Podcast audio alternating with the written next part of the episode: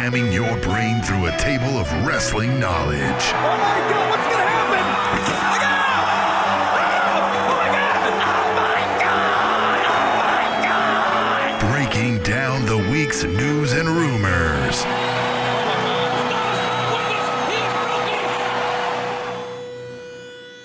The Spanish Announce Table.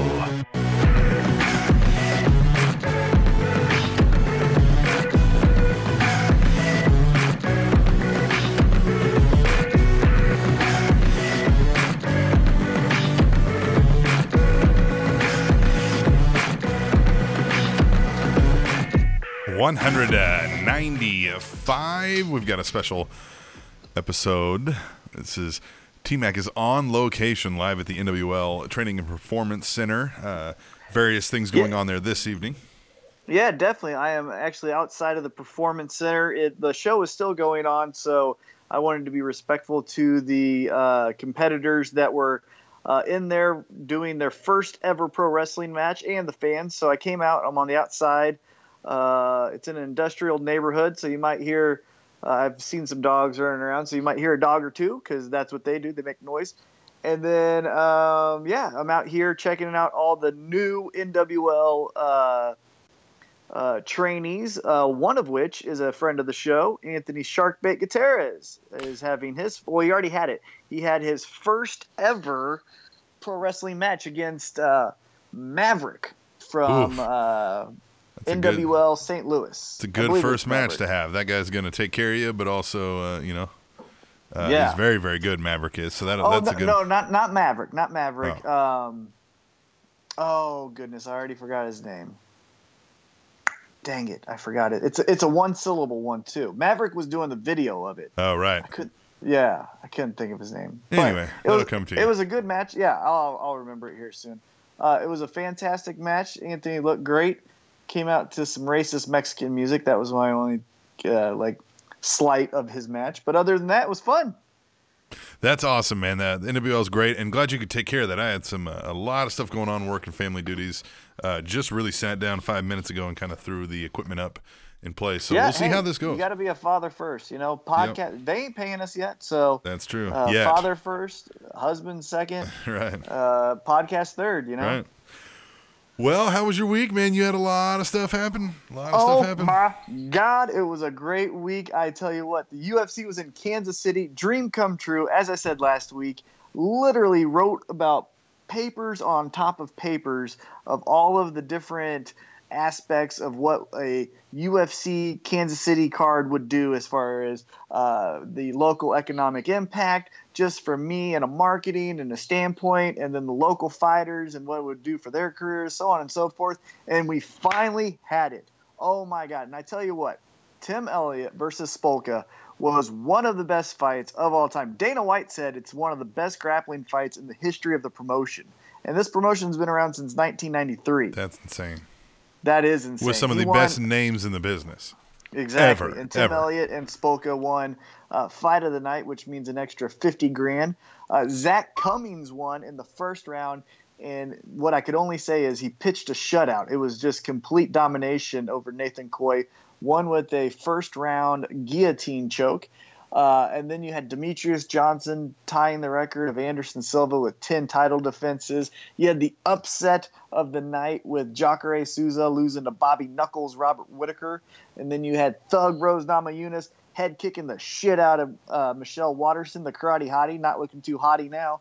And it was a fantastic time. Had the greatest seats in the world. I was with my girlfriend, with my parents, all my closest friends except for you were there. It was so much fun. I loved it. I loved it. I loved it. It's one of the best nights of my life.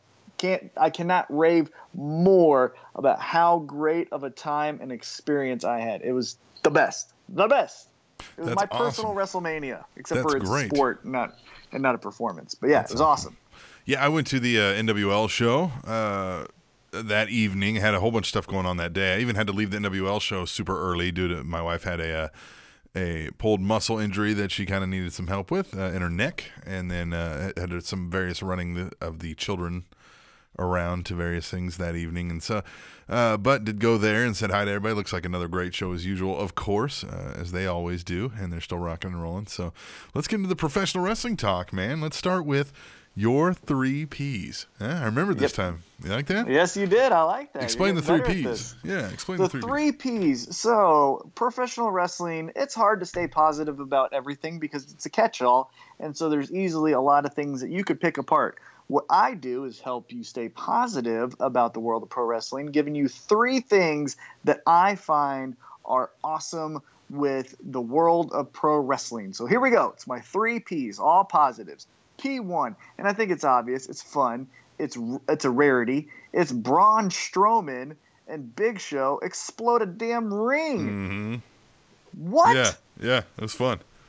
How fun is that? Yeah, did it happen before with Brock Lesnar and Big Show? Yes. But you know what? If you want originality and spontaneous twists and turns at every step of the way, read a book.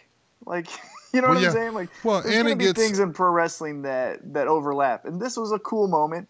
Like I said, it only happened one other time. So how cool to do it again and do it with the same guy, Big Show. And the thing is that it got a lot of mainstream media attention, even if it has been done before. So, well, and the one little wrinkle that I really like the most is that when Brock Lesnar and Big Show did it, it was just that was it, right? Like the end of the show, because now there's no more ring.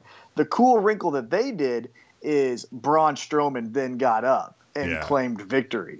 Now, the other awesome thing about this, and let's say you don't even like that the ring exploded spot, just watch John Cone of Donut King's local Kansas City donut shop here, and him taking a bump to sell this ring exploding. Yeah. He damn near killed himself, and no one was really paying attention to him. No, but I've seen people point it out, and that's a great deal. All right, what's P2? P2, and it is the foreigners taking over America. And what I mean by that is on SmackDown, Canadian Kevin Owens is now the new face of America, and Jinder Mahal is the new American Dream. And I love it. I love it all. Like, take our qualities, take our attributes, and turn them heel and own them yourself. And that's what they did. And both are still new, so it could easily be, going the wayside here soon. But for this week, I loved it. I thought it was original. I thought it was fun. And I'm looking forward to it. Mm-hmm. All right, P3. P3, and this is more of almost a legacy P positive. And it's AJ Styles, because in a week that, let's be honest, was underwhelming, other than a ring exploding. Not much else happened. It was kind of, Mania's over. Let's kick it back down into neutral. Yeah, the shakeup is over. You had Finn Balor just show up against a guy named Curt Hawkins in a match that really didn't mean much, so on and so forth. But the positive part, getting back to that, was AJ Styles and Baron Corbin, but AJ Styles is the best wrestler in the world, delivered a fantastic main event match for SmackDown. And I loved it. I thought it was great, and it showed that even in an underwhelming week, that you can throw AJ Styles in there at any point and at least deliver a captivating watch-through-a-commercial type of match. And I just think he should be congratulated on that. Good. I like these, man, the 3 Ps. This is set you on a good tone moving forward for the rest of the show, and you might need it. Come on. All right, then let's get into the hottest news topics of the week. We call this the mother-loving news, where we pick out the four biggest newsworthy items that at least we can discuss and have a little back and forth on. It is the Mother Lovin' News. T-Mac, you ready? I am. I'm going to read them all this week, right? Because you're on site and don't have materials in front of you. So. Yeah, I'm doing this on my Skype mobile, so you might hear a different quality than you usually do from me. And also, because I'm on Skype mobile, it's difficult to go away from Skype mobile, open up the headline, so on and so forth. So we just thought, hey, you're a good reader of news, so why don't you just do it all, and I will respond as you will as well. Better than Bill O'Reilly. All right, let's go. At least now. No headline on this one. Rosie, the son of WWE Hall of Famer Sika, an older brother of Roman Reigns, other part of 3-Minute Warning, teamed up with with Hurricane Helms back in the day. He passed away this week at the age of 47. Haven't seen any details released out yet on it, but his death obviously affecting a large contingency of backstage folks in the industry. Obviously, that family is far-reaching, so... namely Roman Reigns. That's his brother who passed away, and also the cousins, or also the cousin of the Usos. Mm-hmm, so I imagine those three will not be competing on television in storyline form for next week. Nia Jax related in there too. She's a cousin of The Rock, right? Yeah. So I forgot about Nia Jax as well. Yeah, definitely. Yep. You know what my headline was for that? Did God just say 3-minute warning? Right. God just gave us a 3-minute warning. Unfortunately, Rosie and Jamal are up there. So my favorite Rosie moment was when he was the superhero in training. Shit. Yes. And when Goldberg, or not Goldberg, when Gold Dust finally spit that out when he was doing that crazy Tourette's gimmick. Mm-hmm. He's like, you're the shit. Funny. Yeah. All right. Let's move on. Should have spent that money at the Spanish Announce merch table. Of course. WWE grossed $3.7 million in merchandise sales for WrestleMania 33, the second highest such number for the annual event, behind last year's WrestleMania 32. It should be noted, however, that last year's WrestleMania had approximately 30,000 more attendees, as it was held in a much larger venue. WrestleMania 33 produced revenue at an amount of approximately $60 per attendee for merchandise sales, the highest amount per attendee for any professional wrestling event in history. The ratings don't mean shit, right? Well, ratings... Yes. My thing for ratings is now that we're in a changing world of entertainment where you don't watch things live, ratings... is starting to become less and less important. My biggest thing that I wish they would listen to the most is the fans' reaction of the force-fed of Roman Reigns, the force-fed of authority figures. It's like, you have us hooked. You got us.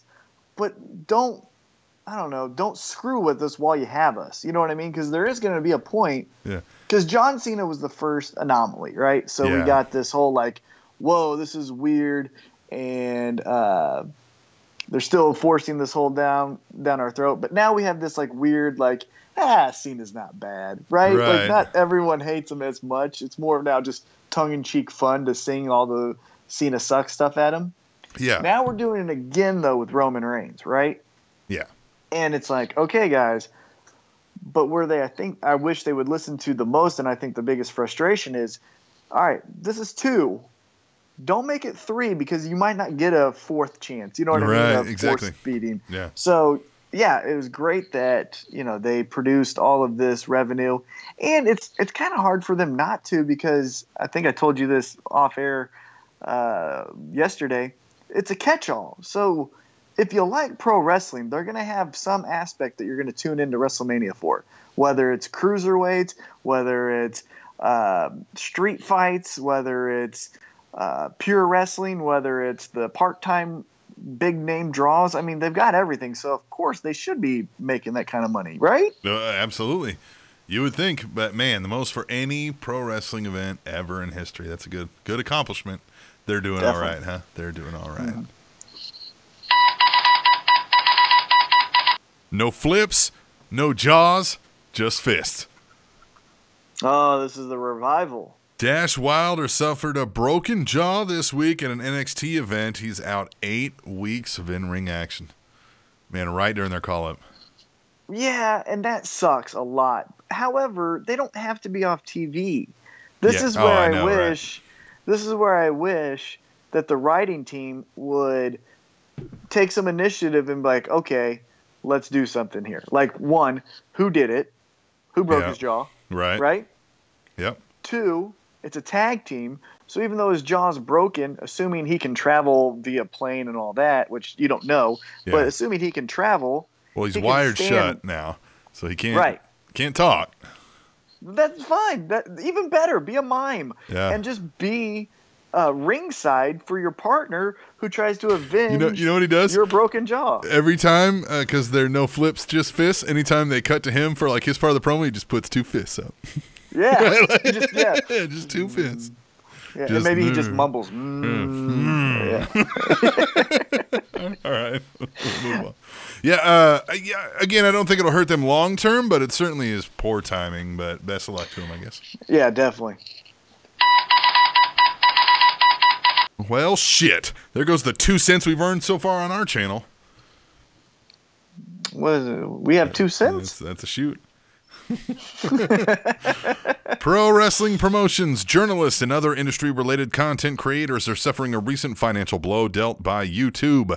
Due to a potential advertiser boycott, YouTube developed an algorithm designed to identify hate speech and other offensive content as non-advertiser friendly. This algorithm has identified any professional wrestling content as non-advertiser friendly due to the product being considered offensive. YouTube advertising revenue is the primary source of revenue for many independent wrestling promotions and other news and entertainment content creators in the professional wrestling industry. NPR reported that content creators from diverse topics such as video gaming, social advocacy groups, and others have reported decreased viewership and numbers due to the new algorithm.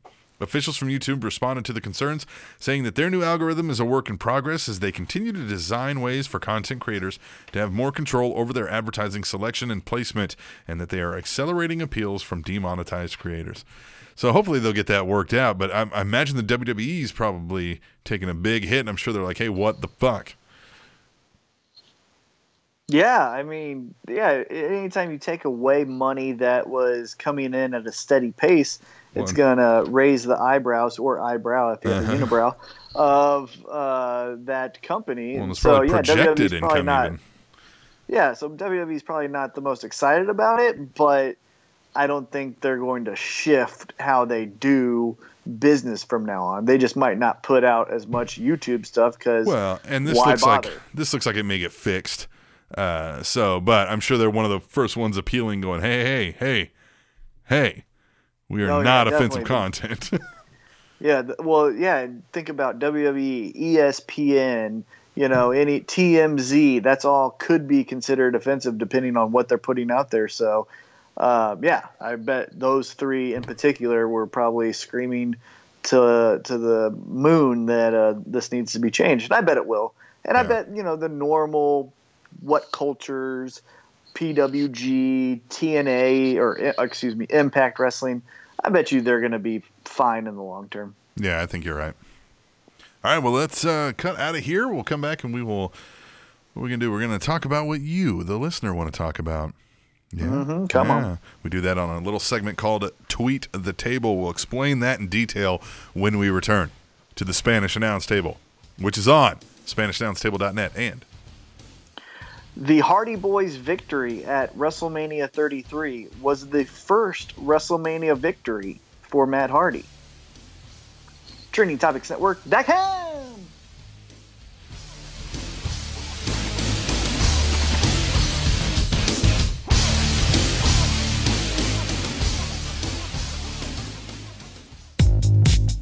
Hey, what's up? It's WWE superstar Dolph Ziggler here, and you're listening to the Spanish Announce Table on the Trending Topics Network. I'm here to show the world. I'm here to show the world. Come on, bring it on. Tweet the table right here on Spanish Announce Table. T-Mac, you're holding your phone like you're in a photo shoot. Yeah. Yeah, no, let's not do that. Let's not do any hair flips. I'm dashing T-Mac, young. Fill them T-Mac. In if you're just tuning in to the podcast. That's not how podcasts work. But you are at the Training and Performance Center of the National Wrestling League tonight on site. Indeed. Mm-hmm, so that's fun. So your audio quality may be a little diminished, but nobody cares. It's about the content. As long as you can hear me and you get my jokes and you get my anger, nobody gets my happiness. Nobody gets your jokes, you're good. But you're coming in clear. We'll say that. Tweet the Table is a fun interactive segment of the show. You're pouty T-Mac.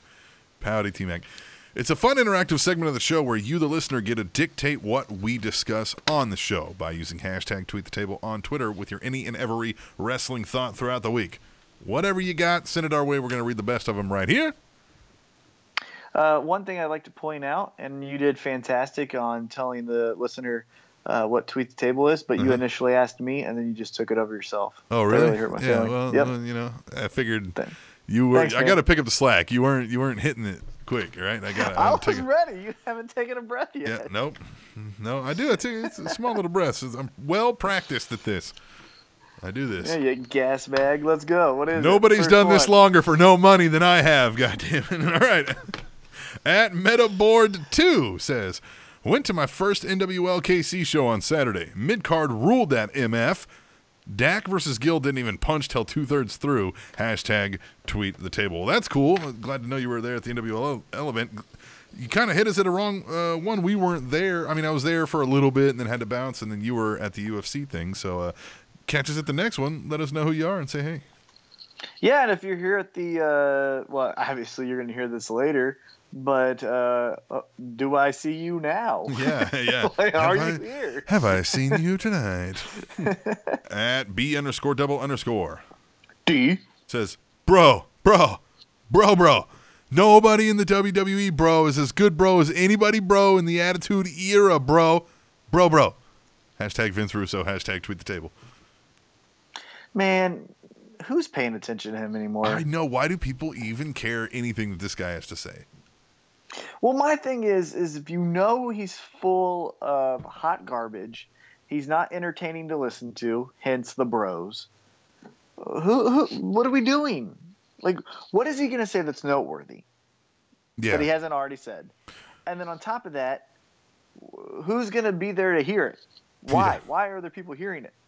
Yeah, why are you listening to this? Yeah. This should be a tree in a forest. Mm-hmm. And we've got, I think, 9 people on this one. At B__D says, wonder how much WWE paid the couple of people booing Braun in the crowd. Hashtag tweet the table. At Chris Mercado 32 says, welcome to Raw, Kalisto. To welcome you back, we're going to have Braun Strowman drag you around like a piece of shit. Hashtag tweet the table. At The Ultimate One says, okay, I like Braun and his path of destruction, but I want him to beat up both heels and faces. Hashtag tweet the table. At WIRCata says, Golden Truth start dabbing backstage. This makes me mad. Braun Strowman attacks Golden Truth. This makes me happy. Hashtag tweet the table. At Theo75 says, what a roaring welcome for Braun Strowman. Great way to start Raw. Hashtag tweet the table. At Lady Undertaker says, Strowman is a monster having an old school Kane flashback. Hashtag tweet the table. At Hallmark of Swede says, hashtag tweet the table. I knew they were going to implode the ring. I knew it. And at Ronald_Mackin says, wow, Strowman and Show in the main event on Raw. What a match. Hashtag tweet the table. And then finishing up with at Katie First Lady says, not the first time the ring imploded, but it's always a cool visual. Hashtag tweet the table. Well, you touched on this in your 3 Ps. But yeah, I thought it was great. But going more so with Braun Strowman, you know, take off the governor. You know what I mean? Let him go 100%, 100 miles per hour. What I would do is I would have him attack heels and baby faces. But you know what I would do after that? What? Have him being barred from the arena, right? So let's just say you have a match on SmackDown of the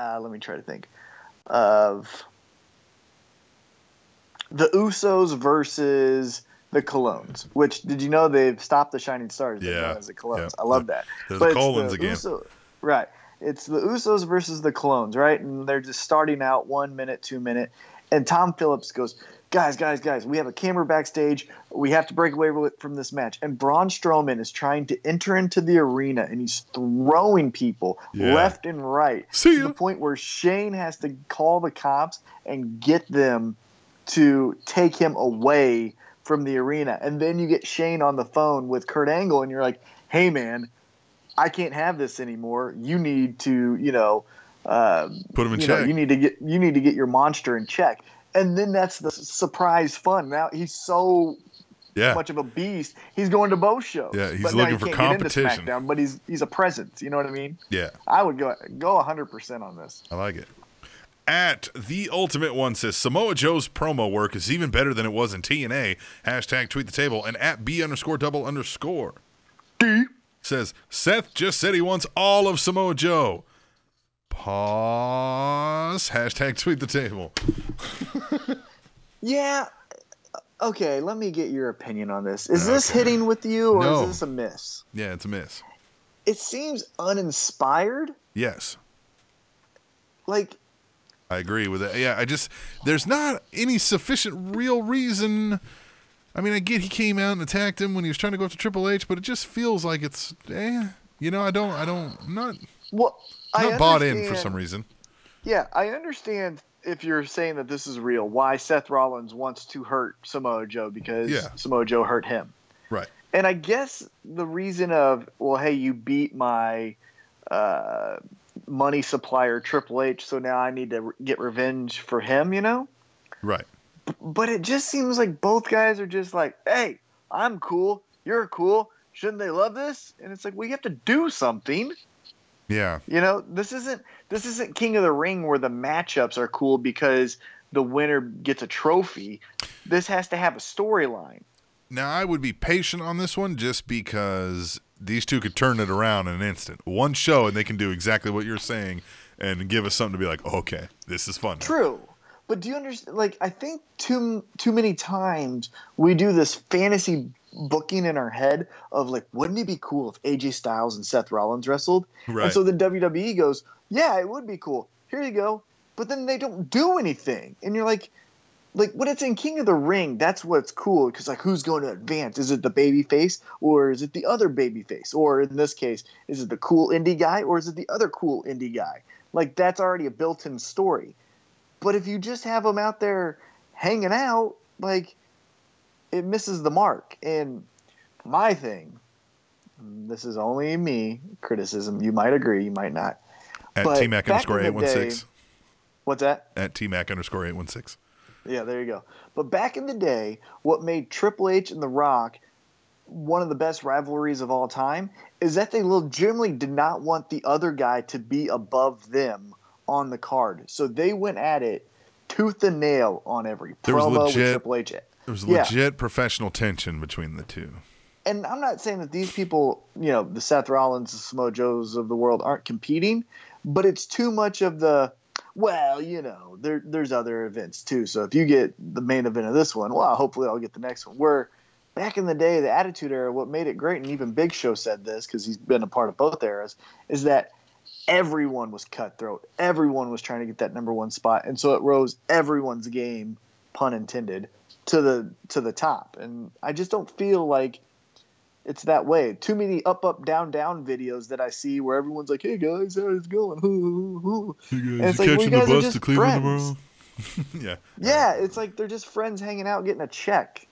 I'm not saying they're not good, but I don't know. Compete in these promos, basically. It was underwhelming. 5 people on this next one. At Lady Undertaker says, great to see King Booker on commentary on Raw. Shucky ducky quack quack.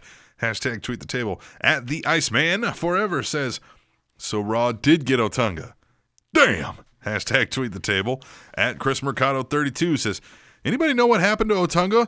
Michael Colby told me 6 times, but I forgot. Hashtag tweet the table. At Hallmark of Swede. Hashtag tweet the table. Oh, thank God. I thought we would get Booker full-time on Raw.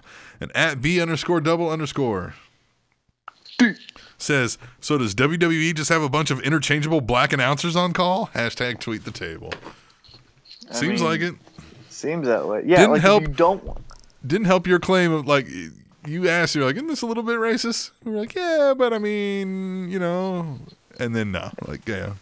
No, you're racist. Yeah, if you don't want to be racist. Yeah. Yeah, if you don't want to be racist, put in Jerry the King Lawler for the first week, and then go to Booker T. You could have 2 black announcers on one show and none on another one. You know what I mean? Like, that could be a thing. That could be something you do. Like, that doesn't have to be, nope, we got this black guy, we'll put him on this show, and the other black guy's over here. Oh, that black guy can't make it, let's get the other black guy. That's what this feels like. Very much so, yeah. Totally agree. And Booker T was bad. He sucks. He said in the main event that Big Show is passive. Yeah. What are you talking about? And why, even if that's true, would you say it? And let's cut this over. Let's say the show had a little longer to go, and you're Booker T, right? Booker T, what did you think of Braun Strowman exploding the ring with a suplex to Big Show off the top rope? Well, I tell you what, you know, it was just they went in there and then they would go at it and then there was the boom and then the rain come out and then, you know, boy, I tell you what, that was kind of, you know, Big Show ain't looking that aggressive, I tell you, but Braun, man, he's got the muscles on top of the muscles, man, and, you know, it was just good. And I remember when me and Stevie Ray, man, we took on Steiner Brothers and it was like boom, bam. You failed because you did not have a single right here, right now, or right there at all. Nor was there ever once an oh my goodness. I forgot about the oh my goodness. Yeah, you got to have an oh my goodness, or it's not an official Booker T call. That's true. That's right. You give us one then. You do better. No, well, I think you did it. We'll move on. At Chris Mercado 32 says, "Newsflash, Miz, Dean's hair isn't greasy. It's just very, very wet." Hashtag tweet the table at @B_double_. D says, "Bring back fanny packs and Zumbas." Hashtag tweet the table. Oh, they're still here. At the Iceman Forever says, "Miz in that red suit just ruined my TV." Hashtag tweet the table. Hashtag too much color. At the Ultimate One says, "Red is not my color, but I love the suit Miz is wearing." Hashtag tweet the table. At WIRCata says, "Dean goes to Raw because he needed a change. So why stick him back with the Miz instead of somebody new? Freshen shit up." Hashtag tweet the table. And at Hallmark of Sweet says, "Hashtag tweet the table. So Dean Ambrose and The Miz both get traded to Raw, which opens up for hot new feuds, and they start a feud with each other." Yeah, a couple things here. The fanny packs and the Zumas, still here. We see it. Oh, yeah. I like fanny packs. I want one. I was looking for, I asked my wife if we had one the day because I was getting ready to do some yard work, right? And I had all the snips of a trimmer line, right? That I needed to add in because it like loops in, and I was like, man, it keeps falling out of my pocket. If only I had a fanny pack. You know, Kansas City listeners, and to you as well, there is a great establishment that we've actually done a show at, Up Down, which on Sundays for $25 you get, I think, 5 beers and like 20 tokens or whatever like that, and a fanny pack as well. Nice. Uptown fanny pack. I did love the suit. I liked the suit Miz was wearing. I liked it a lot. Yeah, I thought it was. I thought it looked stylish. I thought it was great. I was a fan of it. But I do agree that why are we? Because it even showed how, in my opinion, stale the rivalry was. Is that Dean Ambrose was like, "Remember, I beat you for this," and it's like, "Oh yeah, yeah." Why are we doing it again? Why are we doing this? At @B_double_D says, "My interest in the club diminishes more and more every week, sadly. Hashtag tweet the table." Is it sad? Pretty sad. At this point, it's more just apathetic. It was sad at one time, but now it's just like, yeah. These guys. Yeah. The mechanics. The only thing I fear about them is when the Revival does come back, because that's the same gimmick, and only one can survive. But and more better. That's what I'm saying. So they better be on their P's and Q's. At MetaBoard2 says, "Any word on Grundy's injury at NWLKC this weekend? Hoping he's okay." Hashtag tweet table. I reached out to somebody close to the situation and informed me that bruised ribs and Grundy will indeed be fine. So our inside sources at the NWL. Yep. Got a couple of those inside sources, very regal, royal sources sometimes over there. Or Sharky. Yes. Shark-infested waters. Yes, it's shark-infested waters over there. And sometimes, if we're lucky, we get major news. And sometimes the news can be served ice cold over there. Right? Indeed. At Theo75 says, "That fake gamer, lame dabber TJ Perkins on TV? Time for a pizza break." Hashtag tweet the table. Hashtag cornet face. At Chris Mercado 32 says, "Austin Aries has every right to be upset with Perkins. For God's sake, the man made him drop his banana." Hashtag tweet the table. I don't care about any of this. The one thing that I will say that I did like is on 205 Live, which watched. Yeah, suck it easy. I did. Suck a toe. I don't give a shit. Yeah. Go suck my toe. I don't care. There was a cool visual of Austin Aries in Neville's submission where it was like his two arms being pulled behind his back, on the ground. You know what I'm talking about? Yes, I do. Wow. TJ Perkins sits and just stares at him and is laughing at him and just grinning at him. And I was like, that's a cool visual. Yeah. You know what I mean? They're like, man, you're getting your ass kicked. Doesn't that suck? You're right, yeah. And it's just, it was cool. I liked that. That was a good touch. But if we're speaking in generality, yeah, I don't. It's become the Alicia Fox show. Every guy now is trying to bang her. And none of them are. Which, I mean, maybe they think that's adding a touch of realism. I don't know anything about that locker room. But whatever happened to Cedric Alexander? Is he still around? Is he still a thing? Yeah, I don't know. I don't care. I don't watch and I don't care. But that was cool. The little part was cool. At Katie First. Lady. Says fun match with Jeff and Cesaro. # tweet the table. At B_double_ D. Says, I really hope the broken Matt TNA shit gets settled soon because regular Matt Hardy sucks. # tweet the table. And at Theo75 says, come on, WWE. When are we getting the debut of Willow? # tweet the table. # coordinate face. When are we getting Willow? I'm glad you found that sound bite.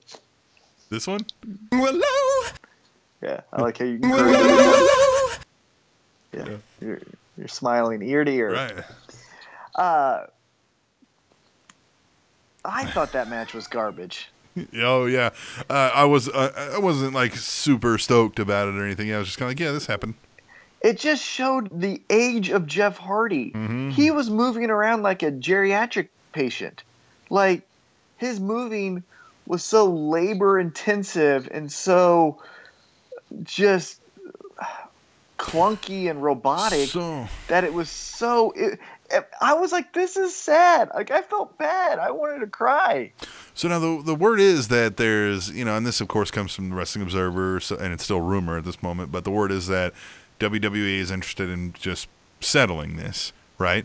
Either making a lump sum payment or a royalty workout deal to just use this, right? Like, because this is what they want it for. So if they've got to pay a little tax to Anthem Sports. Now, the thing is, they don't have any negative relationship or any negative connotation with this Anthem Sports and Entertainment.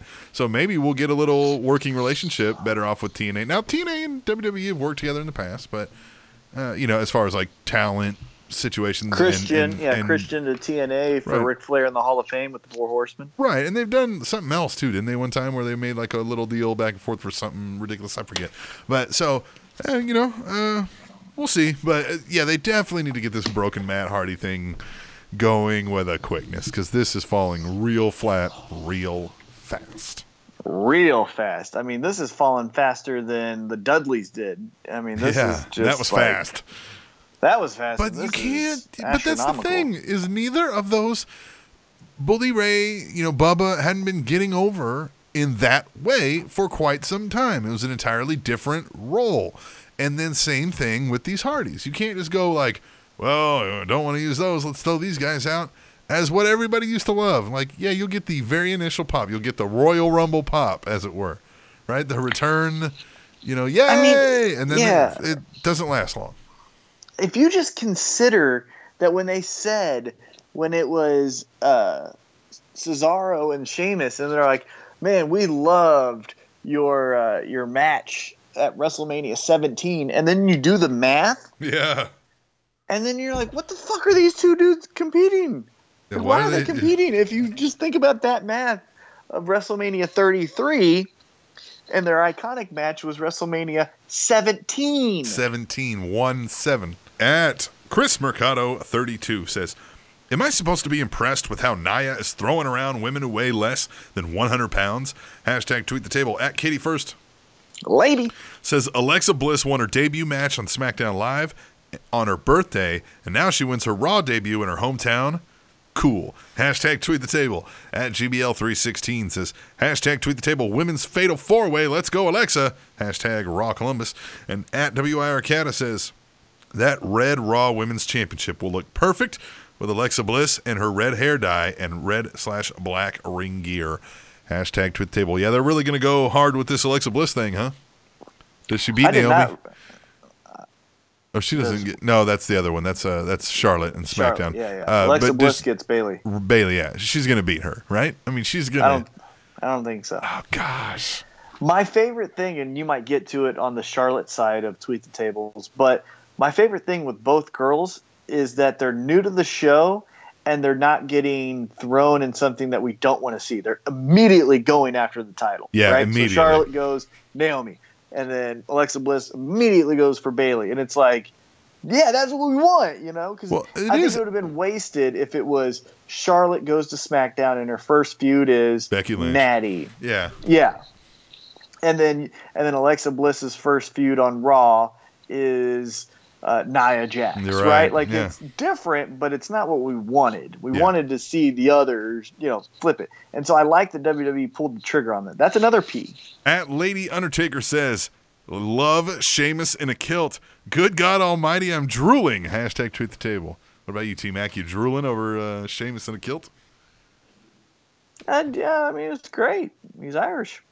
Or Scottish. Is he Irish? He's Irish. He's Irish. He's Irish. Yeah, it's great. Sure. It's awesome. At Katie First. Lady.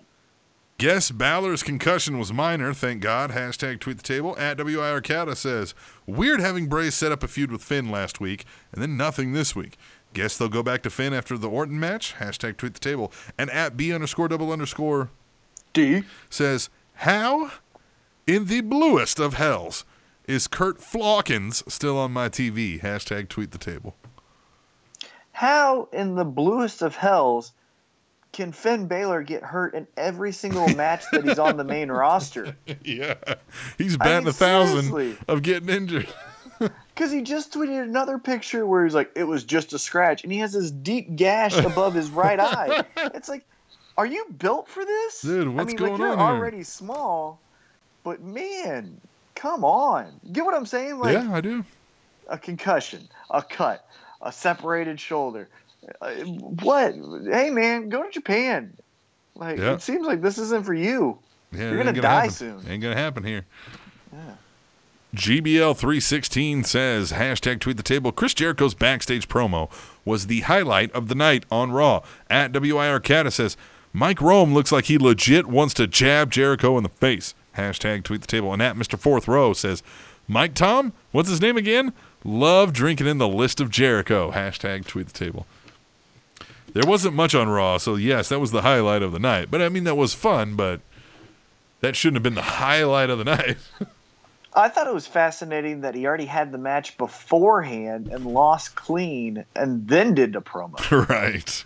I thought the timing was off. Yeah, the format should have been different, because then you would have been like, oh, yeah. Oh, and I get to see him compete later? Yeah. But this was just like, he competed. Oh, now we get to hear from him. Okay. Yeah. I felt bad for the little guy. Felt like it was a space filler and a chance to try to sell some of those list merch things that they got out of, you know? Right. At The Ultimate One says, nobody wants to go on an Apollo cruise. That would be a boring cruise. Hashtag tweet the table. And at WIRCata says, happy to see Apollo with Tozawa, seeing as they're friends. But in comes Titus. Run, Apollo. Get as far away from him as you can. Hashtag tweet the table. Hey, you know, they can do my racist angle that I'm still waiting for in WWE. What's that? Make Booker T their manager, and then they're the new Harlem Heat. The new Harlem Heat. Apollo Crews and Titus O'Neil? Yeah, with Booker T. Yeah, as their manager, and nobody's really from Harlem. Well, neither were they. They were both from Texas, right? So yeah, it doesn't matter. Yeah, Harlem Houston. Heat. Why wouldn't they have been Houston Heat? Doesn't make sense if you think about it. Then neither of the guys from Harlem Heat, the original Harlem Heat, were from Harlem. No, but they were both from a town that started with H. Like, could have been, or at least nearby, like they were from the Houston area. As H-Town. Yeah, it could have been Houston Heat. I mean, I get it. Harlem Heat rolls off the tongue a little better. And, right. You know what I mean? Especially if they were wrestling in the South and they wanted them as heels. Give them a little more heat. The New York, the whole up north Yankee thing. But honestly, wouldn't that be a great... We talk about how we need more managers. Booker T would be a great manager, yes. And I think that he does well. He's hot garbage as commentary. But he does decent to above average in promos backstage. Yes.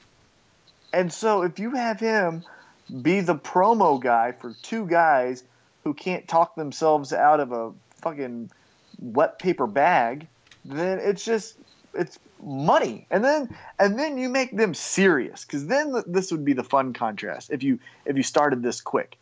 Is if you made Booker T, Apollo, and Titus serious, and then they're the counter on Raw to everything fun and dumb that New Day does on SmackDown. Yeah. You know what I mean? Yeah. So it's like, oh, we're the, and then, you know, you're like, come on, guys, don't act like that. And then you see those three, and you're like, nah, that's how motherfuckers act. Or vice versa. You're like, this is always so serious. Why don't they crack a smile? And I'm like, well, then this is what I like, New Day. You know what I mean? Yeah. I think that'd be good. That'd be good. At B__D. Is 205 Live still a thing? I've still yet to watch a single episode. #tweetTheTable. And at WIRCATA says, how the hell did we get to this point with the cruiserweights? Especially after the amazing CWC tournament. #205Live. #tweetTheTable.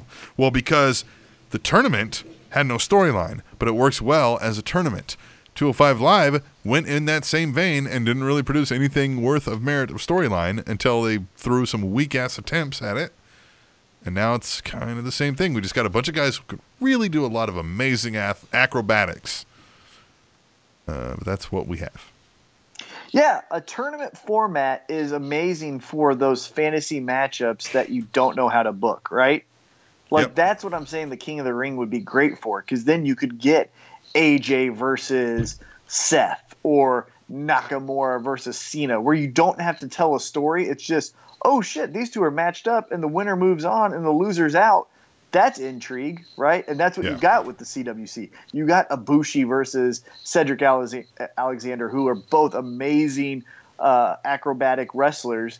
And so they put on a great match because the drama was built in, and then you didn't have to worry about the storytelling. But pro wrestling is storytelling. So if you don't have storytelling or a tournament, it falls flat. At Hallmark of Swede says, #tweetTheTable. So they're keeping Roman face. That seems logical. I think they're just keeping him how he is. They're not going to, like, push the boundary. They're just going to have him come out and do what he's been doing. The kids love... It's the Cena effect, right? They're going to keep running with that. So they're not going to change anything because they think what they're doing is great. I'm telling you, they just need to... You play with fire too long, you're going to get burned. And I know that they have us hooked. But god dang it. But they need to take advantage with somebody like this, right? Where if he's not really... I mean, he's face, but some people still boo him, but some people are cheering him. Then use him as such. Put him up against some faces and let us boo him when appropriate. And then put him up against some heels and let us cheer him when appropriate. You know, like, let him be a true walk-the-line guy. But let us get behind it when we should, instead of just like, okay, stop making him the face in every storyline, and then he's always defeating the other heels that we'd like to see get a chance sometime. You know what I mean? Like, I don't... Yeah, I just think the only way it works is the heel then plays around with the baby face, a la Brock Lesnar, right? He's a monster, and oh my god. But then sometimes he'd beat up someone we didn't like, and so I'm like, I mean, he's cool as shit. And I think that's what they do with Braun. If they're going to do that with any guy on the roster, they should do it with Braun, where it was uncontrollable, just cool-ass shit. And so it's scary and it's bad. You're not supposed to like it. But, man, he flipped over a fucking ambulance. Right. Kind of like that. You know what I mean? Yeah. And so that's what you do. That's the Stone Cold effect. Yeah. Where Stone Cold was doing all the traditional heel things, but... Man, he flipped off the boss. Right. That's fucking cool. He sprayed beer on the boss. I like that. Right. Yeah, and so I think if you're going to do it with any guy, you need to do it with Braun and then just let Roman be a fucking watered down heel, because that's obviously the only thing he can do right now. At Katie first. Lady. Kevin Owens' entrance on SmackDown Live is the greatest. Hashtag Face of America. Hashtag Tweet the Table. Yeah, his gigantic face all over the ramp was great. I love that. That was a really nice touch. Do you have any predictions if the open challenge continues, what the payoff will be? No. I do. Okay, let's hear it. I think he gets through the AJ thing, because I think the Jinder Mahal thing isn't real either. I think it'll be AJ and Orton for the title. I think Kevin Owens will stay your United States champion. And I think the payoff is Shelton Benjamin. And Shelton Benjamin beats Kevin Owens for the United States championship. So he's been, of course, now this could all be a work, but he's been out there saying he's not under contract. He never was under contract. He got injured before the contract was signed, but they announced him coming back, which tells me, no, there was something signed. They didn't do that with your word saying you're coming back. Now, they may have been able to back out through some clause, so maybe there could be something like that, I guess. Yeah, I don't think he's signed as we speak, but I think he will be, because now he's healthy. Or, and hold this, because we're going to talk about gender a lot coming up, but let's say this gender thing isn't real. He doesn't win the world title, but they are trying to get into India and want to make him a key component from that. Does he get the U.S. title? Is that some good fodder for some of this angle? Now, hold that thought, because I guess we'll get into some of that when we talk about gender coming up. At Lady Undertaker says, Nakamura is... that was really racist. Nakamura is a unique leather-clad Lothario. Becoming a fan. Hashtag tweet the table. Lothario. Jose Lothario? Jose Lothario, yeah. Nakamura. He is unique leather-clad. That's for sure. Love that guy. He's great, man. He's just fun. At WIRCata says, JBL talking about jealousy. Oh, the irony. Hashtag tweet the table. Hashtag fire JBL. You see, there's official sports betting odds on whether JBL is going to get fired or not. He won't. They've got official odds. People are placing legit bets on whether or not JBL gets fired. That's how big of a story this was. Well, does it have a payoff? Like, is there an end date? Because what if he never gets fired, but then, like, 6 years he does? Oh, I know. Yeah, I'm sure there is. I mean, they know what they're doing. So word is they're working on a settlement with Morrow. So obviously that's why he's not saying anything. But he is saying he'll be wrestling commentating again someday. He is saying, basically, like, he's out there letting it know, like, hey, man, I'm not being a bitch here. This motherfucker is, you know what I mean? Like, he's in the right. He's basically, you know what I mean? Like, he's letting everybody know, like, hey, man, I didn't fucking do something wrong here. Well, he did call the Ryzen fights over this past weekend in Tokyo, Japan. Yeah. And he took a subtle shot at WWE by saying one of the fighters had a pro wrestling background. And he said, fill in the name. I can't remember the fighter's name. Has a pro wrestling background, and it feels great to say pro wrestling again. That's what he said. I think he's going to go back to New Japan. Now that Jim Ross is with WWE, they need to fill that void again with a commentator. He already did it once with Josh Barnett. Do it again. Mm-hmm. Yeah, that makes sense. At B___ says, so without Bray, what are Harper and Rowan? Like, what's the gimmick? Hashtag tweet the table. Yeah, they need to do something definable with these guys. Well, Harper is freed from the control of Bray. But now he can still be developing his, character. Yeah, he could be figuring out who he is and not just the crazy, manipulated, brainwashed wacky. But the other guy, the other asshole, he's still wearing a sheet mask with no leader. Yeah. So tell me what you do. Okay, I'm Vince McMahon, a T-Mac, right? Like, you need to give me two new characters for Harper and Rowan. Well, Harper I'm going to keep as this freed soul that just became, seeing the world clearly through two eyes instead of the cloudiness of Bray Wyatt, right? So still keep that. But I would almost go, and it's something that you like, I'd almost go James Storm, Country Boy Strong. I'm gonna whip your ass, because he kind of looks like that too. Let's put a little pin in this. I don't necessarily like it, but I think it will get over huge with a large contingency of professional wrestling fans. And that's what I mean. It's stupid to not have it, right? Yeah, so I think your country boy strong needs to be Luke Harper because, one, he is fucking strong. Right. Two, he does look like a farmer. Yes. And three, it plays to his attributes. And he doesn't have to cut his hair or anything weird like that. Everybody seems to just like this guy. Fans, wrestlers, everybody's just like, oh, it's fucking Luke Harper. So that fits that gimmick well, too. It's like, oh, it's just Luke Harper. It's even got a country boy name. Like, it works. Yeah, Luke Harper. And it fits. He's southern Louisiana in this character, right? Like, that kind of swampy area is what we were supposed to, glean from this. They never actually said that, I don't think. But, it fits. Yeah, it'll work. That's what I would do with him. Now, Rowan. Fuck. Fire him? No, you know what I would do? Yeah. Is I'd send him to NXT. Okay. But what would be your packaging? You got to give me a new gimmick / character / idea for his character direction moving forward, at least. Yeah. It's tough, isn't it? I would here you go. I would put him on NXT, and I would put him with a heel William Regal, and he does the hitman work on behalf of the authority figure for NXT. They haven't done a heel authority figure there on NXT yet either, have they? Not since I think JBL was heel, but he could have been babyface. Yeah. Right. But I would have Regal turn heel, and then have Rowan appear on NXT. And Rowan's bigger than all the fucking NXT guys. All of them.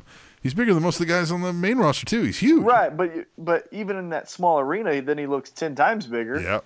And I would just have him become a hitman. Yep. I'd have him shave the beard to where it's more of like a respectable beard. Yes. Beard, yeah. Not the gross, grotty shit. But yeah, keep the bald head, dressed up nice. He's, corporate corporate security. He's a legit hitman. Right, yeah. Right? Yeah. Yeah, he's just my corporate sick'em dog, right? Because the name Rowan is cool. Rowan. Yeah, Eric Rowan. Just call him Rowan.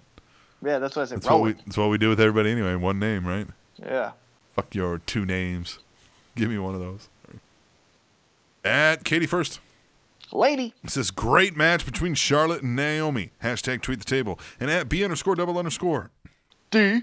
Says, God, I hope the Queen Charlotte puts an end to all this glow shit. # tweet the table. I love the contrast in this match. Oh, yeah.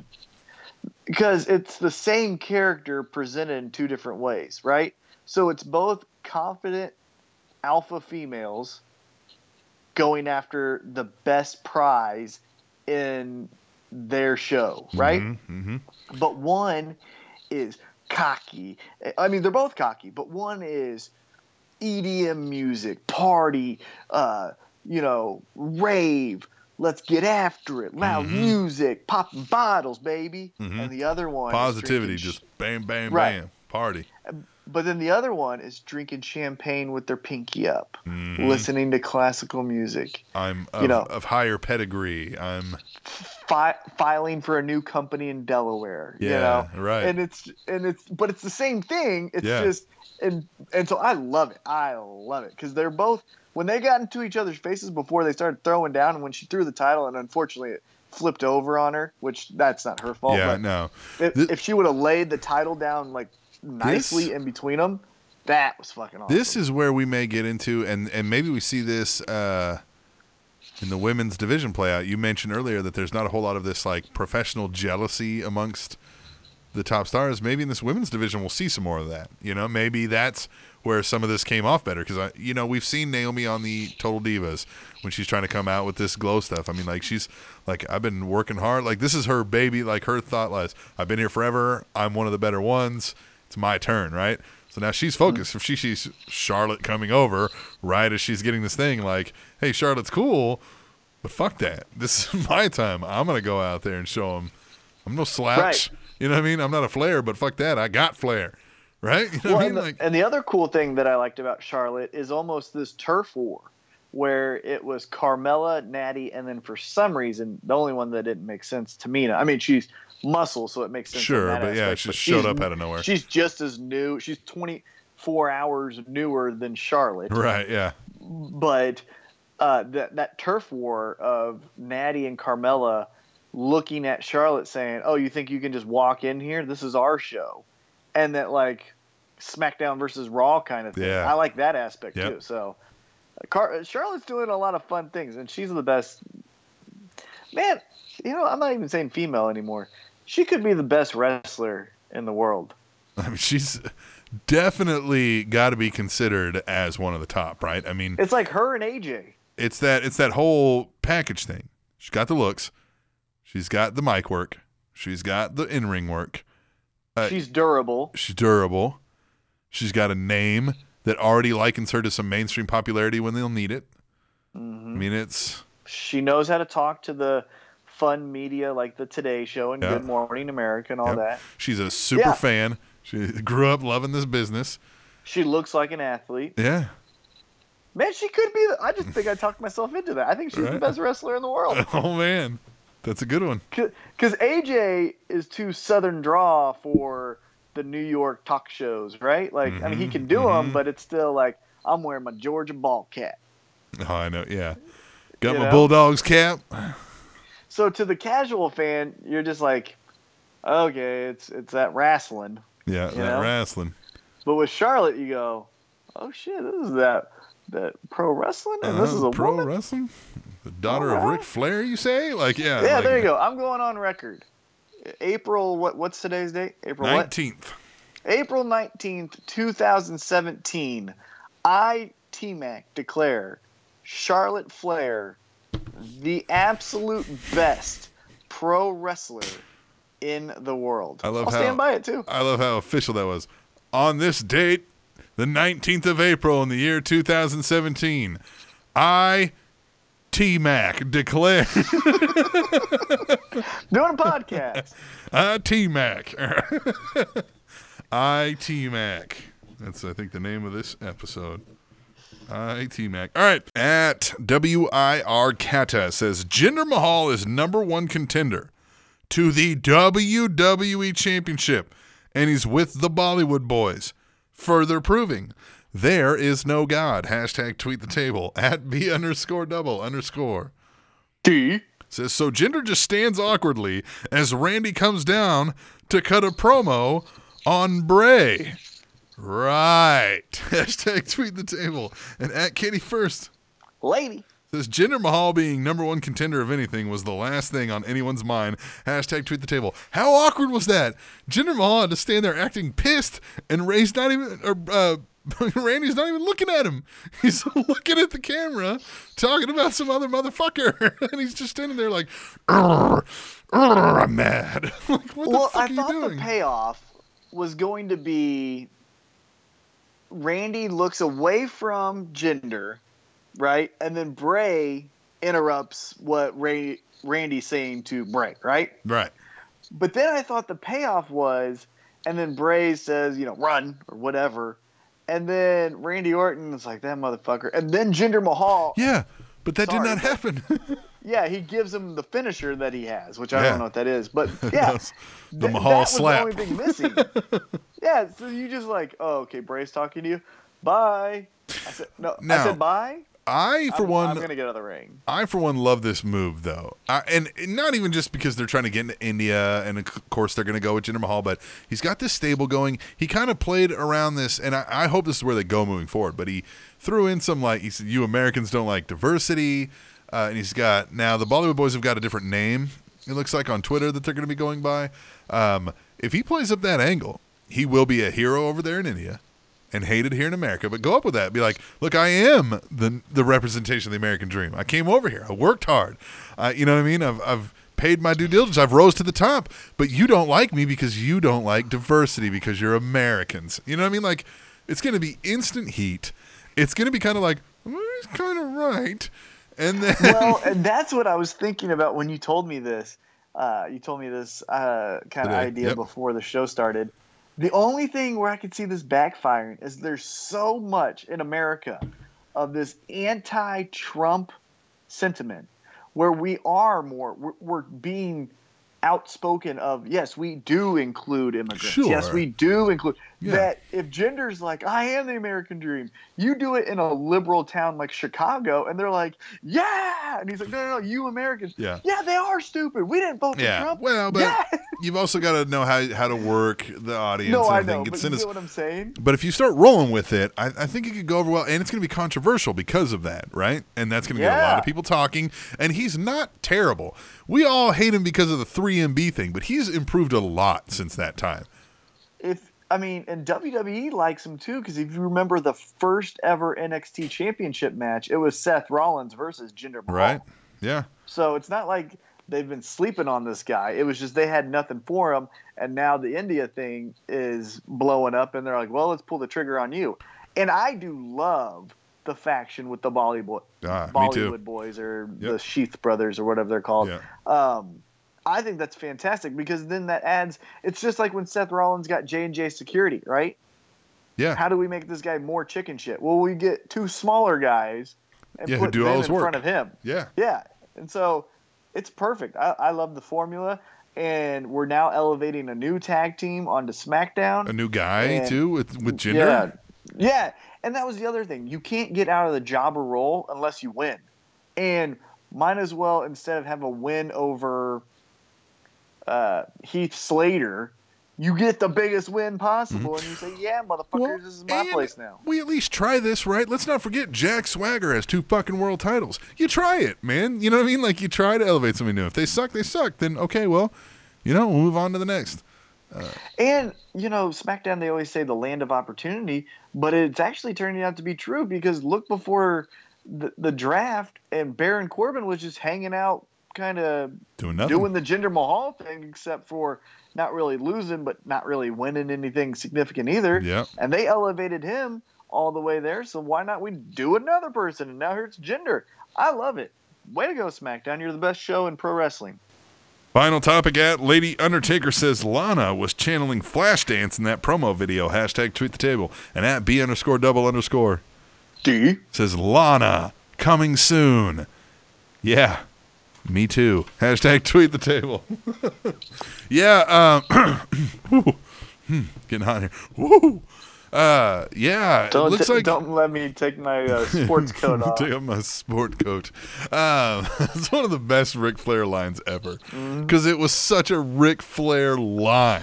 And it was genuine. Yeah, just like he's like, don't make me take off my sport coat because only a guy like Ric Flair recognizes / calls it a sport coat. You know what I mean? Like, I got my sport coat on.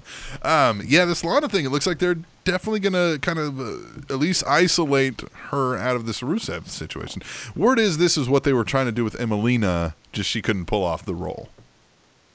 And I believe, and this is just me speculating out of just pure my gut feeling, but maybe this is not the Emelina thing that they were trying to go with, but maybe this is what initially they were trying to do when they did that love 4-way is get Rusev away from Lana, and then Lana could do I'm a great dancer girl. This could also be same thing that the Emelina thing was. The idea is, and this could maybe be what originally they thought would do with Eva Marie. It's this idea of it, what professional wrestling fans deemed the show ho back in the day, where this person really doesn't do anything. They're just like glitz and glamour for no reason. You know what I mean?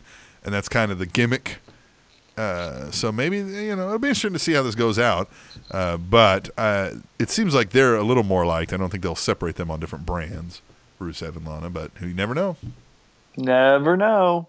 All right, well, let's get out of here. We're going to come back and answer some listener emails when we return. That's after this break when we return to the Spanish Announce Table, which is on SpanishAnnounceTable.net. And Goldust has not won a WrestleMania match in his career. TrendingTopicsNetwork.com.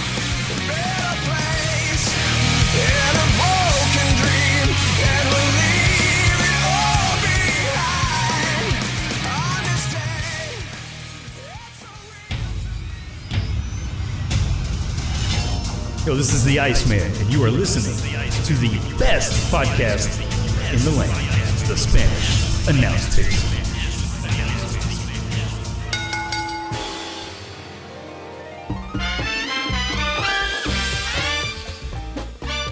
Welcome back to the Spanish Announce Table. This is Captain Awesome coming to you into your ears. Over on the other end of the line is T-Mac on site at the NWL Training and Performance Center.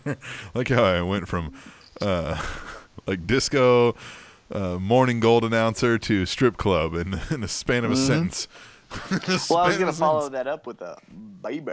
Baby. All right. How fun would this be? And racist, too. Well, think about this. I love how you said that. So your sentence went up at the end of that. And racist, right, too. Yeah. If the Bollywood boys. So give it some time, right? The gender thing fizzles out. Bollywood boys are just being Bollywood boys and they're baby faces, right? Gender turned on them, kicked them out. Right. And the Bollywood boys are just trying to find their footing now in a tag team division of American Alphas and Usos and Colones, right? And they're just being themselves. And Breezango, the fashion police, start giving them tickets for all the authentic Indian things that they do. So, like, they wear authentic Indian garb. They eat authentic Indian food. And you just have Breezango, like, ticket. Yeah. And you're like, these fucking assholes, they don't get it. But, like, that's racist, but then it could be funny, too, you know? Yeah. I love that idea. Yep. All right, it's time for the emails. If you want to email the show, please do it. tableshow@gmail.com. That is also where you can send your PayPal donations if you really like the show and want to give us a dollar. tableshow@gmail.com on the PayPal. Or if you want to buy something with some Spanish Announce Table logos on it, go to cafepress.com/Spanish Announce Table. That's the Spanish Announce merch table. Buy some shirts, hats, buttons, stickers, coasters, wallets, duvet covers, iPhone cases. There's all kinds of crap. Get it. You need it. Swag. Do it. tableshow@gmail.com. We will move into our first emailer. As always, never fails. Katie, the first lady. She says, well, guys, here's a sentence I never thought I'd say. Well, you're writing it, so you don't have to. Jinder Mahal is having a main event match at Backlash for the WWE Championship. Really? And could win. What? They say SmackDown is the land of opportunity, and, well, he probably got the biggest one for Jinder. As for the ring imploding on Raw, it was awesome, and Strowman still continues his warpath, and it's been great. This match with Reigns looks to be brutal. That's all I got. Talk to you guys next week. Later, Katie, the first lady. We kind of covered these topics heavily throughout Tweet the Table in the previous segment, but, yes, I like the Jinder move here. I don't understand the shock, I guess, is because I think I would be more shocked if it was Jinder has a main event title match, World Heavyweight Championship title match at SummerSlam, Survivor Series, Rumble, or Mania, right? Right. Because remember the pay-per-view Capital Punishment, and it was R-Truth versus John Cena? Yeah, yeah. So, like, these minor, we don't care about pay-per-views, that's when you should be doing all this stuff. That's when you should. Because then you grab all those guys and elevate them to when then you do need them when a Finn Balor who can't last more than 6 days hurts himself. Then you can put in Jinder in that role, you know? Yeah, the more we see him in main event level storylines, the more believable that will be even when it's ever needed. And again, he improved over time. People improve over time. So if you can do that while they're improving, let's say 3 years from now, he's had 3 or 4 more of those. He could be really damn good even. You don't know.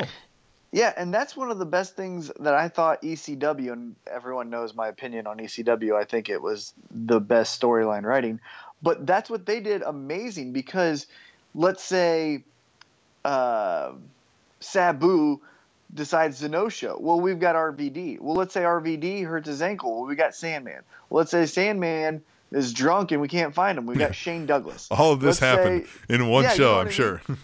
But I mean, those were all top guys, but then they all weren't in like they all. It was just perfect. They interweaved everything, and then interchangeable. So where then, if you do need to call on one of these guys, it makes sense because you've seen them in the past as that elevated state. You know what I mean? Yeah, I like it. Katie, the first lady. Thanks for emailing. Who's next? The next emailer is I just don't even want to do the gimmick anymore. Yeah, who is it? It's Mr. Fourth Row. He's number two. Hey, we've only got two emailers this week. Mr. Fourth Row. Hey, let's help Mr. Fourth Row be the fourth email by having you guys email the show. Yeah, actually do it. Please? Please. Please fucking do it. All right, he says, hey there, it's the view from me, Mr. Fourth Row this week. My thoughts this week are with the superstar shakeup taking place recently, the WWE showed us they are even changing up the Raw and SmackDown announce teams. What I'd like to see is Renee Young a part of either main show announce team. I feel if ESPN can have Jessica Mendoza on Sunday Night Baseball, the WWE can have a woman on theirs as well. What are your thoughts about this, Mr. Fourth Row? That's my view, not from the cheap seats, not from the most expensive seats, but from the fourth row. We kind of gave Renee Young a shot at this on NXT, and she wasn't great. Now, most people need to work it out and feel it out, but I mean, I don't think she was god-awful. She wasn't terrible, but definitely needs some practice in the, commentating the match kind of a role. Yeah, and I actually have... I think a good idea. Now, I've never seen this actually play out, but I think she would be a great fit. But if you're going to give a woman a shot in that role, because Renee Young is better for talking smack. I think she should do Raw talk and talking smack and just stay with there and the backstage interview. She's perfect for that role. But if you want a commentator that adds credibility to women's wrestling and someone who's done it, because Renee's never done it, and so that's what misses the genuine connection. Tell me if you like this. Put in Medusa. Ooh, Medusa, huh? WWE Hall of Famer. Yeah. Badass chick. Yeah. JBL tries to bully her. She's going to punch him right in the fucking mouth. Yep. And that's what you do. And then it's all that right there. I don't know that you're going to get her because if you remember her speech, she seemed to be all familied up right now. Okay, well then here's the second choice. Ivory. Yeah, find somebody who can go, who Victoria. Can talk, and who's been there, right, and seen it. And for me, I think the important thing is that they have to be a badass character for this reason. Eventually, just like the Jerry the King Lawler, the Tazes, if Corey Graves could wrestle, probably Corey Graves, is that these commentators have one match, right? Oh, yeah. They've got a feud with a face star. Well, right. So let's just say if it was Tori Wilson, has no mean bone in her body. So if Sasha Banks tried to bully her, we'd just be like, oh, poor Tori. But if Sasha Banks, as a heel, tries to bully Victoria will smack her right in the lips. You know what I mean? Yeah. Both of them, if you know what I'm saying. I've crossed that lip. No, she'll smack both lips. Both lips. Both sets of lips. Both sets of lips. With the Kansas City Con Pond. All right, let's get out of here. Mr. Fourth Row, love his emails. Man, this is another great show. Week. This was a great show. I like this. We're going to be back next week. You were on site there at the NWL. Big shout out to them for the Training and Performance Center. We're going to need to go there and do like a special thing.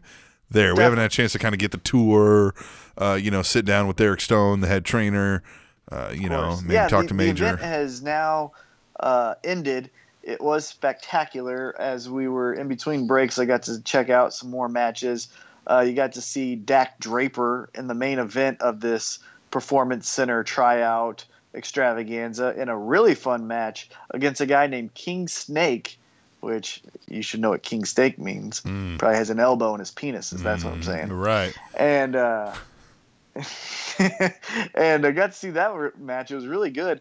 Anthony had a really good match. The Twins were in singles matches against two other trainees, and that was really good. They had a tag team called The Staff, where they just wore NWL staff shirts. Right. The orange staff shirts. Funny. Yeah, the orange staff shirts. They were the staff. That was pretty funny. So, the event has now ended. It was spectacular. I'll give you more details on next week's show.